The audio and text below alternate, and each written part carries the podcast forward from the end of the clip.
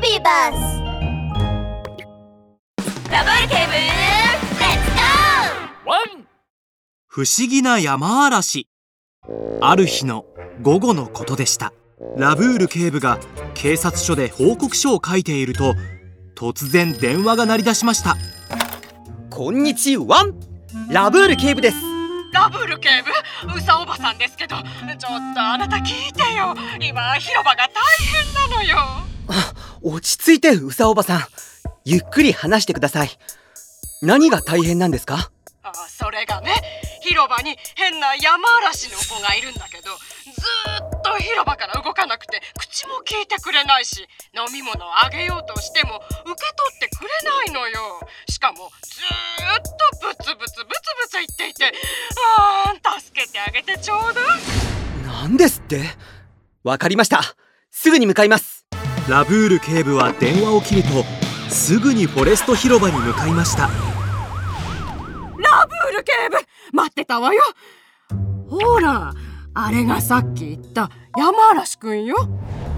ラブール警部はうさおばさんの指さす方を見ると確かに山嵐の子供が広場の真ん中に立っていてうつむきながらブツブツと何かをつぶやいています三ゼロ一ゼロ八ゼロ野じ馬をしている動物たちが山嵐を囲んであれこれ聞いています。この子なんて言うとるん？うーんよく聞こえないな。数字かな。いやおかしいんだよ。この子ずっとここに立っていてブツブツ言っているんだけど口を聞いてくれないんだよ。どういうことなんだ？病気なんじゃないの？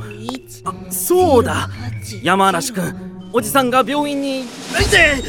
刺すことないだろう。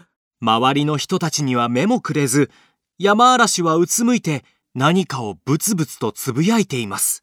口も聞いてくれず触れようとする人には針でチクリと人差ししています。ラブール警部は急いで彼のもとに駆け寄りました山嵐くん。どうしたんだい？それでも山嵐くんは聞く耳を持たず数字をつぶやき続けています。ああ無駄よ。ラブール警部。うさおばさんのお話の途中に急に山嵐くんはガバッと顔を上げました。警部？ってことは警察なの？もちろん。僕がラブール警部だよ。それで何か困っているようだけど教えてくれるかい？ラブール警部。じ実はお母さんとはぐれてしまって警部お母さんに会いたいんだ。山嵐くんが突然ラブール警部に向かって一気にお話を始めるのでみんな戸惑っていました。変だな。ラブール警部が来た途端に話を始めるなんて俺たちがいくら声かけてもダメだったのに。なるほどね。迷子やったんやねラブール警部も気になって山嵐くんに聞きました。山嵐くんさっきはどうしてみんなが話しかけてもお返事をしなかったんだい？お母さんが言ってたの。はぐれたらその場で待てって。知らない人と話したりついて行ったりしないで警察に助けてもらいなさいって。そうだったんだね。じゃあ数字をつぶやいていたのはどうして？お家の住所と電話番号だよお母さんがね家の住所と電話番号を覚えておけばはぐれちゃってもお家を探してパパとママにまた会えるって。そう言って山嵐くんは恥ずかしそうに頭をポリポリかきました。でも忘れちゃったらお家に帰れないからずっと読んで暗記してたんだ。その言葉を聞いてみんな納得がいきました。うさおばさんはポンと手を叩いてそっか。確かに。301番地で080から始まる電話番号ってことなのね。なんて賢い子なんだ。うちの子にも見習わせなくちゃ。せやね。ラブール警部も山嵐くんを褒めました。山嵐くん本当にお手柄だよ。心配しないで。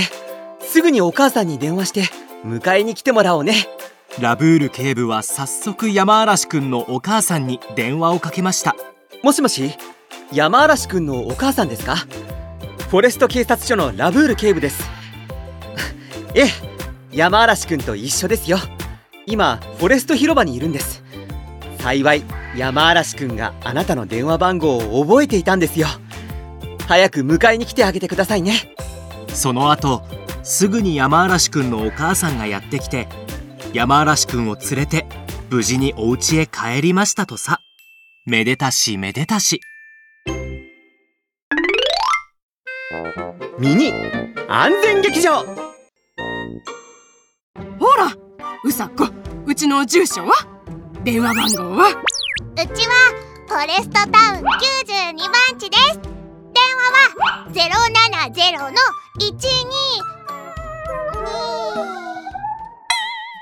070の1234の567でしょ。とっても大切なことなのよ。山嵐くんを見習って。ほらもう一回。070の1123あー覚えられないもん。ママの意地悪。ラブール警部。助けて。こんなのやだ。うさこちゃんそれじゃあダメなんだ。ラブール警部のワンポイントアドバイス。家の住所と電話番号はとても大切な情報なんだ。もし君が迷子になったり悪い人にさらわれたりしても警察はこの情報を頼りに君のパパやママに知らせることができたり君を助けてあげられるんだ。覚えられないことはないよ。何度も読んでみればいつの間にか覚えているものさ。頑張るんだ。ワン！